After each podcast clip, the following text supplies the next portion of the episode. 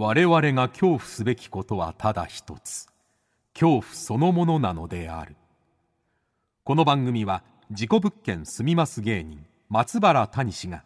恐怖の本質を探求すべく、各界の道を極めた人々と恐怖について語らいます。松原谷氏の興味津々、ご一緒に恐怖の感性を磨きましょう。こんばんは、松原谷です。今夜の対談相手は植物学者の稲垣秀弘さんです。せんきゅうひゃくろくじゅうはちねん静岡県生まれ、せんきゅうひゃくきゅうじゅうさんねん岡山大学大学院の農学研究科を卒業。その後、農林水産省や農林技術研究所の経験を経て、にせんじゅうさんねんより静岡大学大学院の教授に。研究分野は農業生態学と雑草学。自らを道草研究家と称し、雑草や昆虫など身近な生き物に関する著書を多数出版されています。そんな稲垣秀弘さんとの対談をお聞きいただくのですが、まず研究所というところは結構怪奇現象起こりがちっていう話がね、面白かったですけれども、あと雑草の凄さね、雑草がいかにすごいかっていうのもあの聞かせてもらいました。で、印象的なのは、生き物は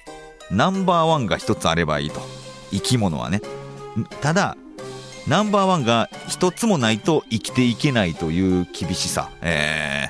ー、こんな話をね聞かせてもらいましたね。いや、もう目から鱗の話ばっかりだったので、ぜひ稲垣先生のねお話と自分を照らし合わせて、生き物と人間、植物と人間、こんなに、まあ、共通点があるんだっていうこともしっかりと聞いて感じてもらえたらなと思っております。それではお聞きください、どうぞ。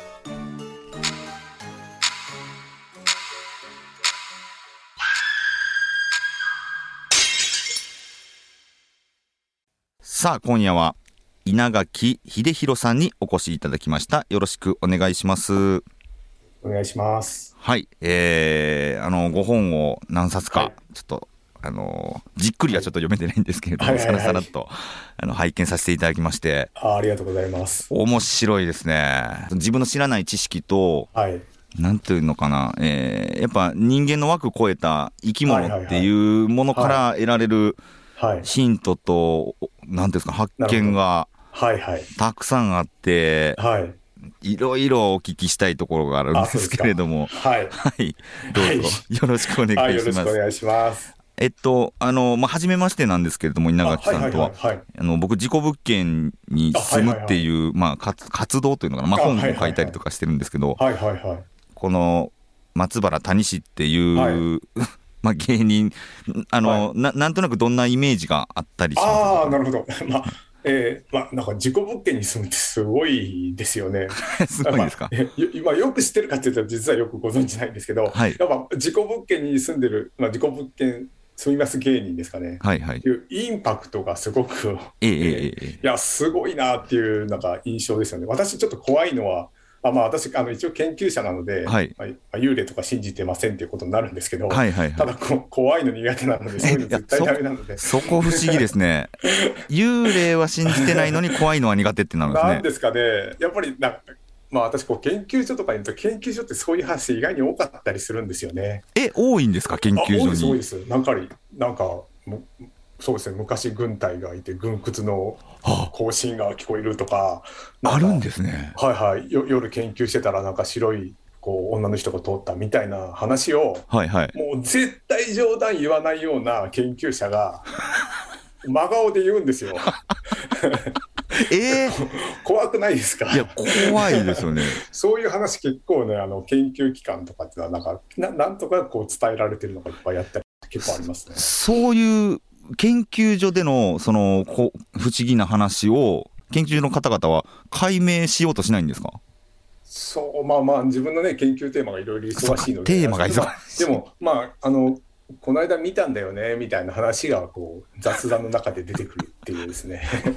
これ不思議だなだ絶対出てこないシチュエーションに、いやこれ見たって言われてええと思いますよね。へえ、はいはい、まあ私もなんとなくは見たことはあるんですけど。え、それいきなりなんですけど何を何を見られたんですか？ああ、あのある研究所で、まああのはい、夜, 夜泊まってたんですけど、はい、あの足元になんか女の人みたいに立ってるんですね。で、はい、あの一応、あの一応私信じてないっていう信じてないあ信じてませんっていう前提でお話をさせて、はい、女の人立ってるんですよね。うんでまあ、学生とかも何人か泊まってたので、あれ学生来たのかな、うんうん、なんか用なのかなみたいな、まあ、ちょっと寝ぼけてもいるので、はいまあ、なんとなくそんな感じでなんかまあそのまままあ寝てしまったんですけど、うんまあ、全然幽霊とか思わなくてなんか女の人の気配があるなぐらい、うんうん、あので私霊感とか全然ないんであんまりそんなこと感じたことなかったんですけど、うんうんまあ、その時はこう女の人の気配がありまして、はい、であこれ幽霊見ましたみたいな話にしたらまあ面白いなと思って、うんうんうん、ウケるかなと思って、はい、で次の日の朝ですねそこの研究所の人たちに、うん、いや実は昨日僕あの夜幽霊見ちゃったんですよっていう話を、まあ、冗談でさせていただいたら、はい、皆さんがやっぱり出ましたかって言ったんですよね。あ面白い。なんかそこもともとなんか山城だかなんか戦国武将の屋敷跡で、はいはい、なんかなんかお姫様の幽霊がなんか時々出るらしくてやっぱり出ましたかって言われてええー、と、えー、そこで一気に怖くなったんですけど。それ怖くなるんですね。まあそこではやっぱり怖い。まあでもそんなになんか悪いことするわけじゃないこう優しい、うんうん幽霊が、まあ、あのそこ通り道なのでらしいですその道が、はいはい、なんか通ってくんですよみたいな話ああそうですかみたいな感じだったんですけど、まあ、そういう話意外といろんな研究所とか持ってるんじゃないかなって思いますので、はあ、いやこれってなんか科学的な物事を解明しようとしてるところに解明できないものが混ざり込んできてでも そうですね、それが研究テーマじゃないから解明、まあ、まあまあまあやっぱり実験室とか研究室とか怪しい雰囲気があったりとか、まあ、研究室所が立ってるような場所っていうのはなんかそういう歴史があったりとかまあそうですねいろんなことあるのかもしれませんけど、まあ、基本的に私は信じてないんですけどでも信じてないんですよね、まあ、見たことはありますっていうぐらいいやこれが信じてないんだけど信じてない立場なんだけど見たり経験はあるっていう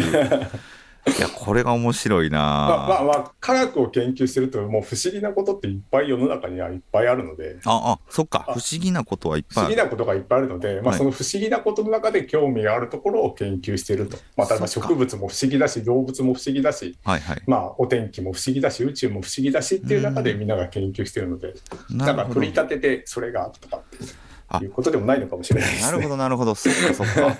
そうか不思議なことはもう山ほどあるっていうそうですね世の中にも不思議なことしかないぐらいのそこでの何を研究するかっていうことになってくるわけなんですね。そうですねいや、はい、面白いな。じゃあちょっとあの稲垣さんの、はいえーまあ、小さい頃のお話から、はいまあ、現在に至るまでちょっとお聞きしたいんですけども、ねはい、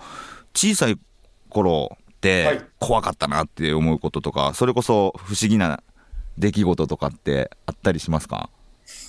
そうでまあまあ、ちっちゃい幼少の時ですよね。幼少期本当になんか本当にいろんなことが不思議だなと思う子供だったのでそうか、はいはいはい、なんか本当に夜になると暗くなるのもすごい不思議で夜が暗くなるのがまず不思議あ、はい、であなんか雨が降ってくるっていうのもすごい不思議でなんかこうやってこうやって一粒一粒落ちてくるんだろうとかはいはい、はい、そういうことをこう考えてる子供だったのでもういろんなことが不思議だったんですけどそうか全部不思議なんだ、はいはいはい、でも一番不思議でそして怖かったのが、うんあのなんか宇宙の果てのことを考えるのはすごく怖くてちっちゃい時ありますよね、はいはい、ありますありました僕、ね、もトイレの中でずっと考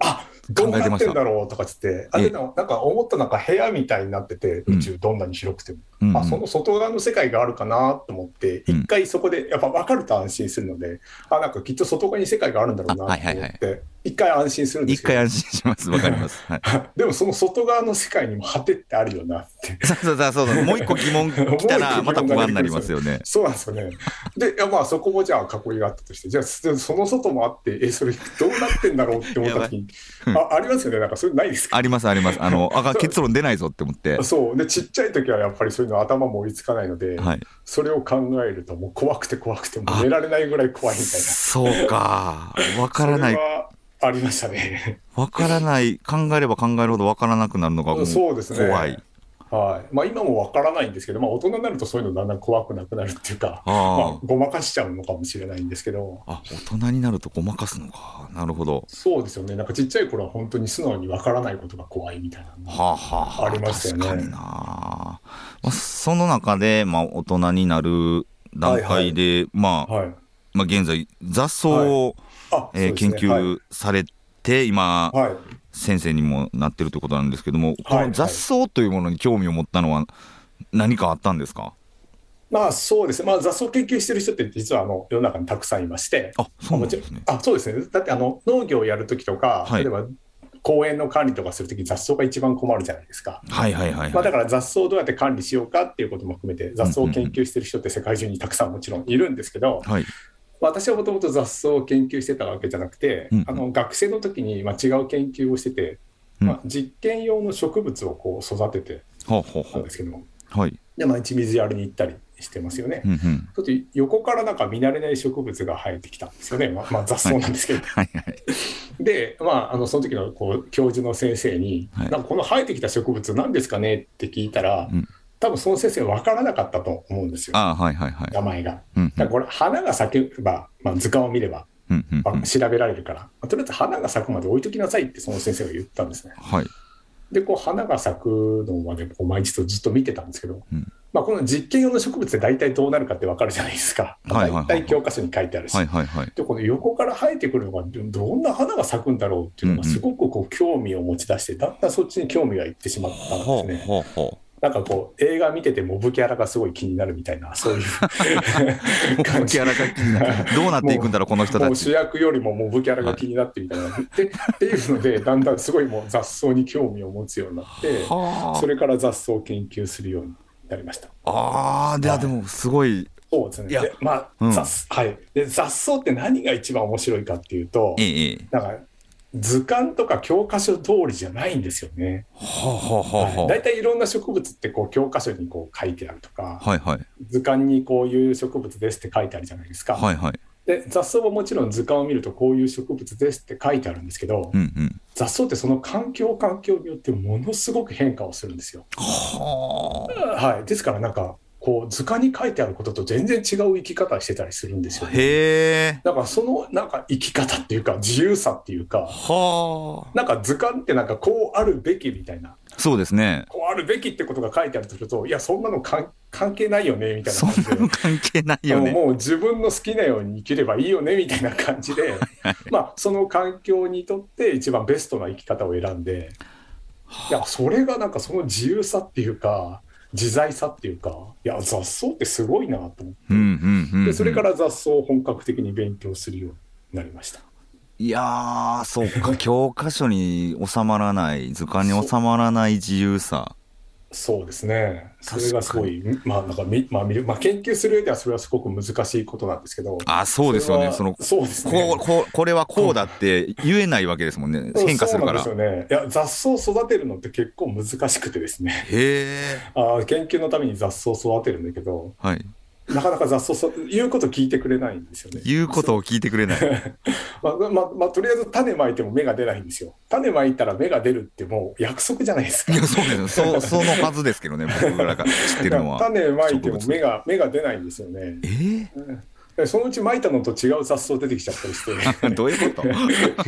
やなんか本当になんか言うこと聞かないんですけど、まあ、そこが面白いっていうか、はい、あっていうかへえいやすごい今のお話でめちゃくちゃ興味が湧きましたね雑草に。いや雑草面白いです。雑草面白いですね。はい面白いです。いやちょっと雑草の話もでいっぱい聞きたいのもあるんですけれども、はいはいはい、ちょっといろいろ聞きたいのがありまして、こちらにせんじゅうよねんに、えーはいはいはい、出されました弱者の戦略という本ですね。はいはいはい、こちらあのー、ち, ちょろっと見させていただいたんですけれども、あ ま, ま, まずタイトルに惹かれるといいますか、あ、はいはいはい、弱い者、えーはい、のまあ、生き生存戦略という意味ですよね。生きるそうですね、はい、生き残る戦略ですね。生き残る戦略ですよね、はい、で書かれてたのですごい納得できるのが力が強いっていうのが、あ、はいはいはい、強いという意味ではなくて、はいはい、最終生き残ったものが強いという、あ、そうですね、はい、あのお話が、はいはい、そうだよなと思います。そうなんですよね、はいはい、でこのまたこの弱者という部分に、はい、この稲垣さんがこの着目されたのは、はいはい、何か理由があったりするんですか？あ、そうですね、まあ、あのそのまた雑草の話になるんですけど、ええ、まあ、雑草をまあ勉強するようになって、まあ、うん、英語の教科書かなんか読んでた時にですね、はい、雑草って強くないって書いてあるんですよ。うんうんうんうん、でよ雑草は弱い植物であるって書いてあったんですよね。はいはいはい、で雑草ってなんかイメージだと強いとか、うん、たくましいとか、はいはい、なんか雑草魂で頑張れみたいな感じだったんですけど。そうですね、上原さんみたいな。はい、でもうなんか強いじゃないですか、雑草って身の回りに入ってるやつ、えー、なんか強いイメージありますけどね。ででそれが弱いってどういうことって思ったんですよね。で、まあ、よくよくこういろいろ、まあ、やっぱり見てみると、うん、実は世の中って弱い植物があ弱い植物とか弱い生き物がいっぱいいるんですよ。ははははで、まあ、自然界って本当弱肉強食で強いものが生き残って弱いものが滅びていくっていう、こう世界なんですよね。はいはい、まあ、それは間違いないんですよ。間違いないんですけど、うん、その中でなんか弱いって言われるなんかもうダンゴムシみたいなやつとか、はい、あなんか青虫みたいなやつとか、うん、そういうのが生き残ってるっていうことは彼らもそういう戦略があるんですよね。そうですよね、ずっといますもんね、子供の頃から。そうですね、今も むし、む、むしろよよ弱いそうな生き物ばっかりなんですよ、実は世の中ってね。でもそれが全部生き残ってるんですよね。うんうんうん、なんかむしろなんかなんかライオンとかコンドルみたいなやつは絶滅危惧絶滅しそうですみたいに。そうですよね、いかにも強そうなものがこう絶滅しそうになってるのに、はいはい、まあ、ダンゴムシとかいなくならないですよね。ダンゴムシずっといますねとか、まあ、雑草もいや、うん、つ強いじゃないですか、どう見ても。そうですね、しぶといですよね、はい、しぶといですよね、うん、でなんかそ弱い植物である、まあ、雑草がこんなに強さを発揮してるのはどうしてなのかなっていうのが、まあ、こう着目したきっかけですね。はあ、なるほどな、はい、じゃあこの弱者弱いとされている生き物たちがの強みってこれ何なんですかね。はいはいはいはい、そうなんですね、まあ、結局強くないと生き残れないっていうのは間違いないんですよね。あ、はいはい、じゃあ何かっていうと、強さにもいろいろあるっていうことですね。だから先ほど谷さんおっしゃったような、うんうん、力が強いとか、はい、まあ、人間社会だったらなんか例えば偏差値が高いとか、うんうん、金持ってるとか、うんうん、なんか僕らがイメージする強いっていうのはなんかそう決まってきちゃうんですけど、はい、実は強さっていうのはいろんなたくさんの種類があって、はいはい、その自分だけの強さを持った生き物が生き残っていくっていうことですね。はあ、はい、なるほど。例えば植物でいうと、はい、なんかサボテンとかっても水がないとこでも生きていけますみたいな強さ、ず, ずっと耐える 強, 強いですよね、うん、強さですよね。はいはい、で、まあ、雑草なんかも、まあ、雑草って弱いんですけど、うん、じゃあ何に対して強いのっていうと環境の変化に対して強いんですね。はははははい、草むしりされますとか、はいはい、踏まれますとかっていう環境の変化を乗り越えるのにすごく強いので、はい、まあ、な何に弱いかっていうと、例えばこう背丈もちっちゃいので、うんうん、こうなんだろう、光を奪い合うとか、はいはいはい、そういうのには大きい植物には負けちゃうんですけど、うん、なんか変化を乗り越える強さみたいなところでこう強さを発揮してるんですね。はだからじだ自分だけの強さみたいなものを見つけた生き物だけが、まあ、この自然界に生き残ることができるっていう感じですね。なるほどな。だから、ね、いろいろ弱い部分たくさんあるけどいっこかにこすごい強いところがあって、あいっこでいい、いっこでいいんですね。いっこでいいですね。ただそのいっこがなければダメですね。はあ、はいはい、生き物の世界ってナンバーワンじゃないと生き残れないんですよ。ナンバーワンじゃないと生き残れない、生き残れない、はい、でも世の中にはたくさんの植物があったりたくさんの生き物がいるじゃないですか、はいはい、これ全部ナンバーワンだってことなんですよね。はあ、どこかの部分では必ずナンバーワンなんですよね。そういうなんかナンバーワンになれる場所、うん、ナンバーワンになれる場所がだからオンリーワンなんですけど、そういうナンバーワンになれるオンリーワンな場所を見つけた生き物だけがこの世に生存することが許されてるっていう、ね、すげえなこの話は。そうですね、これね、あのー、ちょっと始まる前にも少しお話しさせてもらっていただいた時に、はいはいはい、芸能界にも通じるものがあるという、はい、あ、そうですね、はい、えー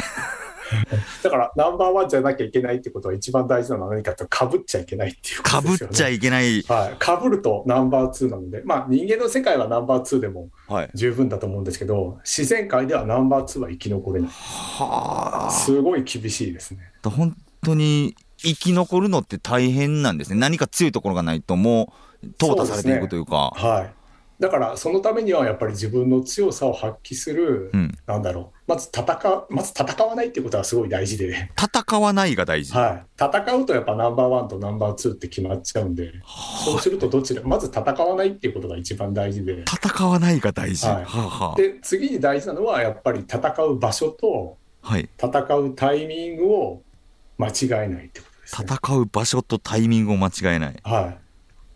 い、そこが違うと負けてしまうことから、もう負けは許されないんですよね、自然から。そうか、もう負けはナンバーワンじゃなきゃダメなので。それ、これすごいな。はい。だから、まあ、自分がナンバーワンになれる場所ってあるんですよ、どっかに必ず。うーん。そしてナンバーワンになれるタイミングってあるんですよね。はい、はい、はい、はい、はい。まあ、そういう場所、ところを間違えないっていうことですね。で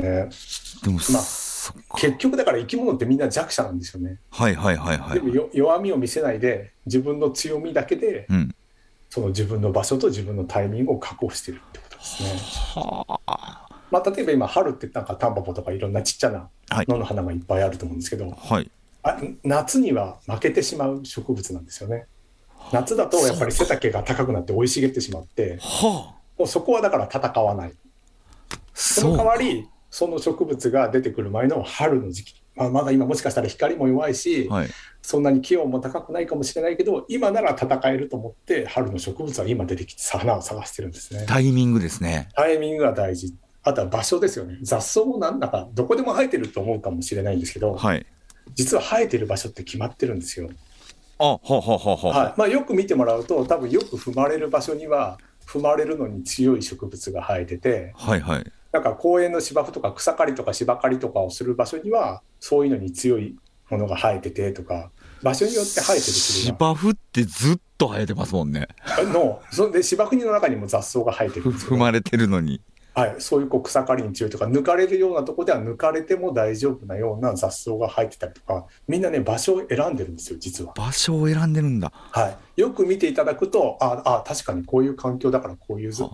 こういう形の雑草なんだなってよく見ていただければなんとなくわかるかなと思います。いやだからそのその芸能界というかなんていうんですか ね, すね、前に出る仕事をする人もやっぱないところ探してますし。そうですよね。で被ったらあとずらすっていうね。ずらす、はい、まあ、だやっぱこう自分が確保したと思ってもやっぱライバルが来たりとか、はいはいはい、あかともう被ったらね、はい、ずらす、被ったらずらす、だからそれができるだけ戦わないっていう。これもうなんか僕、まあ、ニッチシフトっていうんですけど、僕がやろうと漠然と思ってたことがなんかすごい当てはまるような気がしてて、はい、まあそういうなんか、はい、自己物件住むいやそれすごいすごいやっぱとこですよねインパクトもあるし、はい、で自己物件住み出す人がまた後から出てきたら、いや、いやもっとすもっと数住むとか、あと、はいはいはい、その幽霊だけの話じゃないのも広げるとか、はいはいはい、なんかそうなっていっちゃってたんですよ僕。あ、そ、それでいいと思います。あ、これで、はい、これが生存戦略なんですね。これ生存戦略ですね、まあ、軸足はやっぱり決めるんですけど、はい、軸足、まあ、自分の強みが軸足になりますよね、えーえー、それを元にしてやっぱりその居場所をこう探していくと。いやこれすごいな、なんか人間の世界でも芸能界でも、えーでね、生物の世界でもなんか共通するものが、はい、もう全ての生物がそれをやってるってことですからね。すごいですよ ね, すね僕はあのこの本の中であの、はいはい、稲に擬態する雑草だったかな、はいはいはいはい、はい、タ, タイヌビエですか、はい、っていうんですね、あの話がすごい衝撃でというか、その人間が田植えをするようになった後からでも進化するんだというか変化するんだと、変化します変化します思って、本当に本当に雑草なんかはやっぱ変化が早いのでめっちゃ早いですよねその、はい、都会の環境なんかどんどん変化していくんですけど、その変化に合わせて雑草も変化をしてきますよね。あ、まあ、雑草はだから変化できるっていうのが自分の強みなので、はい、どんどん変化をしてきます、ね、抜かれないために抜いたらダメな稲に姿を近づけてそうですね、タイヌビエというのは、まあ、昔あの田んぼを、ね、あの農家の方々がこう草取りをしたんですよね、はい、であの草取りから逃れなきゃいけないのでじゃあどうやって逃れましょうか、植物の立場に立ってみればですね、はい、どうやって逃れましょうかっていう時に稲そっくりに、まあ、擬態するというのを、はい、戦略を選んだんですよ。ねいや、はい、もう本当にそっくりですね。本当にそっくりなんですか。本当にそっくりですね。あのなんか子供たちにあの雑草の一人でって言うと稲抜いてきちゃう子がいるぐらいそっくりそっくりですね。 た,、まあ、ただでも穂、穂が出るとか種をこぼす時になると全然似ても似つかないんです。ああ、そういうことか。はい、だから本当はもう全然似ても似つかない植物なんですけど、それまでそっくりにして抜かれないようにしてるっていう、抜かれないようにっていうことですね。面白いな。すごいですね。はい、いやーちょっと生き物の不思議、まあ、植物も雑草も不思議なんですけれども、はいはいはいはい、特にやっぱり僕今回あの稲垣さんと、はい、あのお話しさせてもらいたのがやっぱり植物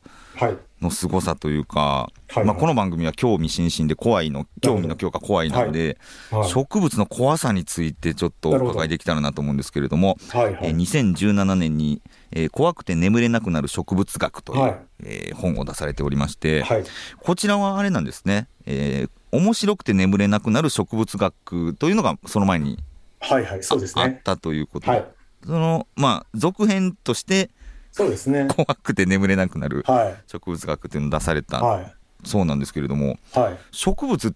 の怖さってあるんですかね。あのまあ最初実はまああのこの本を書いてくださいって言われて頼まれた時に、いや植物が眠れなくなることは怖いってことはないよなって思ったんですけど、はいはいはい、よくよく考えるとすごい怖いなっていうふうに思いまして、はい、なんか、なんかこう今まで見たこともないようなモンスターとか怪物を考えてみなさいって言った時に、なんかどんなのを思い浮かべるかなって言ったら、まあ結局なんか人の顔によく似てたりとか、なんか動物の姿みたいなモンスターを考えちゃうと思うんですけど、はい、植物ってよく逆立ちした人間だって言われるんですけど、逆立ちした人間、はいはい、すごい奇妙な生き物なんですよね、はいはい、まあ、つまりなんか食べ物を食べるとこって植物だと根っこなので、うん、人間でいうと口みたいなとこが地面の中にあるんですよね。そうか、口が根っこだ、はいはいはい、でこうずっと体が立ってて、うん、でまあ、生殖器官っていうかねが、まあ、人間の場合はまあ下半身に当然、あ、そうか、はいはい、植物の生殖器官は花ですから一番上にあるんですよ、顔の部分ですよね。顔の部分に生殖器官が一番高いところにあって目立たせてるんですよ。はははは、本当だ。もうわけがわからないじゃないですかわけがわからない、ね、この生き物よくよく考えてみると、はい、でこれあの切っても切ってもどんどん増やす、増やすことができるんですよね。例えばこう葉っぱとか枝とか切って挿し木とか、はいはい、切っても切っても死なないんですよ。どんどんどんどんコピーを増やしていくんですよね。いや、こう怖くなっていった、怖くなっていった。これなんかよくよく考えるとこの生き物何なんだろうなっていう確かによく考えると怖いなっていう。いや、怖いな、はあ、でもほぼ不死身ですからね。不死身、はい、うん、例えばジャガイモなんかも芋で増やしていきますけど、はい、あれ子供じゃないですからね、コピーですからね、自分の芋って。あ、そうか、あれ子供じゃないんだ、はい、もうコピー、はい、コピーをどんどんどんどん増やしていくのでって考えると、なんかもうずっと死なないって言えば死なないってものでもあるんですよねじゃがいもってコピーなんですかあ、そうですね、あれ芋とかはそういうの、あ、た種からできると自分の子供になるんですけど、はい、はい、なんか芋で増やしますとかなんか球根で増やしますっていうのはあれはコピーなの。自分の分身、腕、腕を取ってまた植えたらまた生えてきます。いや、意味わかんないですよね。足を切ったら生えてきますってどんどんどんどん増えていくんですよね。なんかよくよく考えたらこいつらなんだなってそうそうそう、そうなんですよね。なんか理科の授業で、はいはい、あの玉ねぎだったりじゃがいもだったりなんかこう育てていったりとかするのとかも、はいはいはい、えこれ人間と全然違うよねというか。動物と全然違うことしてるけど、ね、何なのこの生き物でも同じ生き物なんだっていうそうですね、腕切って植えてます、ね、腕切って植えてもう考えられないじゃないですかです、ね、人間で考えたら同じやつが生まれてくるんですよこれ、これ、いや確かに怖いななんだこれ、そうです、ね、なかなかこんなモンスターは空想できないんじゃないかなって思いますよね。確かにな、ゼロから考えろって言われたら、はい、あのーはい、僕の好きなホラー漫画で、あの伊藤潤二さん、はいはいはい、あのこの番組にも出ていただいたんですけれども、はいはいはい、伊藤潤二さんのお話の中で、はい、やっぱなんか植物的な怖さがすごい入ってるような気がしてて、それこそ富江っていうキャラクターが、はいはいはい、えー、切り刻まれてバラバラにされるんですけど、はいはい、その度増えていくとか、あ、そうですね、これって植物的だし、あ、もう植物からしたら当たり前ですよね。いや、そうですね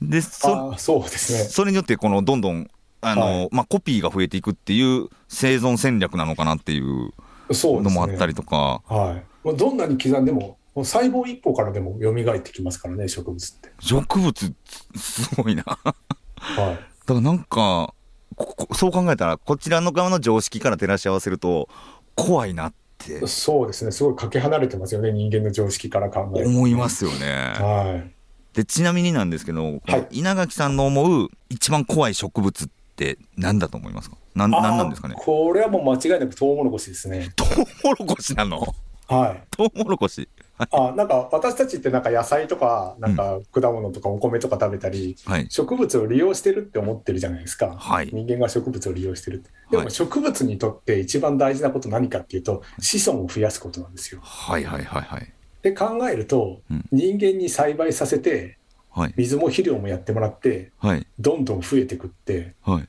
すごい植物にとっては成功してるんですよね。めちゃくちゃ頭いいな。はい、そうですよね。で世界で一番作られてる植物何かっていうとトウモロコシなんですよ。はあ、あ、まあなんかまあ焼きトウモロコシだけじゃなくて結構加工の原料になったりとか、家畜の餌になったり、ね、はい、世界で一番たくさん作られてるトウモロコシで、はあ、今もどんどんどんどん増えてるんですよね。はあ、で私たちの身の回りで実はトウモロコシいっぱい使われてて、工業製品とか食べ物もトウモロコシ結構入ってる。はいはい、そうですね。はい、あの私たちの体の よんじゅっパーセント ぐらいトウモロコシで作られてるって。いやいや、あのそうやって言われてるぐらいトウモロコシって、はい、で人間がどんどんどんどん、まあ、だからトウモロコシからしてみたら、はい、人間にこうを利用して増えていってるんですよ、ね。いや本当だ。こいつらって。なんか植物って食べさせて増えるっていうのは常套手段なんですよ。なんか果物を食べさせて種をばらまくとか、はいはいはい、なんか鳥に食べさせてこう種をばらまくとか、はい、か食べさせて増えるってね、本当に植物の戦略の常套手段なので、すごいなこれ。まあ、人間がちょっと食べればなんか喜んで人間がトウモロコシどんどんどんどん世界中に広げていくんですよね。これはもうトウモロコシの陰謀からしたらかなり成功してる。トウモロコシの陰謀。はい。でまあ、これ都市伝説ですけど、トウモロコシって宇宙から来たって聞いたことあるかもしれません。あ、なんか聞いたことある、その都市伝説。はいはい、ちょっとちょっと地球の植物とちょっと違うところあるんですけど、はいはいはいはい、はい、ありますあります。そういうとこからするともしかしたらトウモロコシが地球を支配、人間を支配して地球を支配しようとしてるかもしれない。トウモロコシが最終的な勝者になるんですかね、これは。そうですね、まあ、うまく人間って人間利用するのは簡単だなとか思ってるかもしれない。いやこれ面白いな。トウモロコシ怖くなってきたな、そう考えたら、はい、そうか。いや植物怖いですね。その喋らないし動かないし、はい、こちらが利用してると思ってるのはた人間側のただの思い込みであってというか。そうですね。いやその植物に利用されてるって思ったらものすごいなんかさらに得体の知れないものに思えてきたな。そうですね。はい。じゃあですね、ちょっと最後に、今僕もちょっとこのお話を聞いて怖いなって思っちゃったんですけど、はいはいはい、この人間が抱いてしまうこの怖さ、恐怖のなんか正体って、まあ、稲垣さん的には何だと思いますか？いや難しいですよね。でも面白いと怖いって結構似てたりしますよね。面白いと怖いが似てる。まあ、はい、はい。で、まあ人間の感覚って例えばあいや体の役に立つものって甘いとか、はいはい、でちょっと体にとって毒なもの苦いとかってそういうこう反応するんですよね。はいはいはい、だから得体の知れないもの怖いっていうのはまあ人間からするとこう身を守るための本能かなって思うんですけど、うん、まあ、もしかしたらでも得体の知れないものって役に立つかもしれないですよね。はいはいはいはい、だからやっぱ怖いものってちょっと面白いとか見たいとかっていうところにも行くと思うんですよね。ああそうか。なんか人間の感覚って結構複雑で、なんか苦味って本当は毒を感じるための物質なんですけど、はい、感覚なんですけど、うん、なんか苦いのが美味しいとか。うん、なんかい痛いが気持ちいいとかってあるじゃないですか。なあ、いや分かります。まあそういう点ではなんかこう怖いっていうのはまあ遠ざける危険を遠ざけるためのものでもあるんだけども、うんまあ、それが面白さとかちょっとこう心豊かにするようなものかな、人間にとってはそういうものでもあるのかなって思いますよね。あ、はい、すごい納得できるなそれ。なるほどな、はい、そうか。怖いの向こう側に面白いだったり発見がそうですね、ある可能性が、はい、人間ってやっぱ好奇心がすごい旺盛な生き物で、うんうんうんうん、まあ、こうやって発展してきた生き物でもあるので、はいはい、そういうとこあるかもしれないですね、はいはいはい、いやー面白かったな。ちょっと稲垣さん、あの来週も引き続きちょっとお話を伺いたいと思いますので、はい、えーはい、どうぞ来週もよろしくお願いします。はい、よろしくお願いします。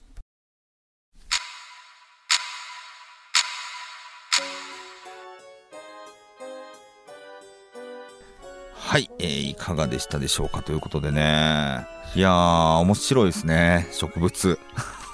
まあ生き物植物ずっと話聞いてたかったですけれどもね、皆さんいかがでしたでしょうかね。さあこの続きは来週お届けしますのでお楽しみに。えー、そして恐怖の感性を磨いてお待ちください。ということで、松原谷氏の興味津々、今宵はここまでです。皆様どうかお元気で。さようなら。コンコンコンコン、トウモロコシがいっぱい増えてゆく。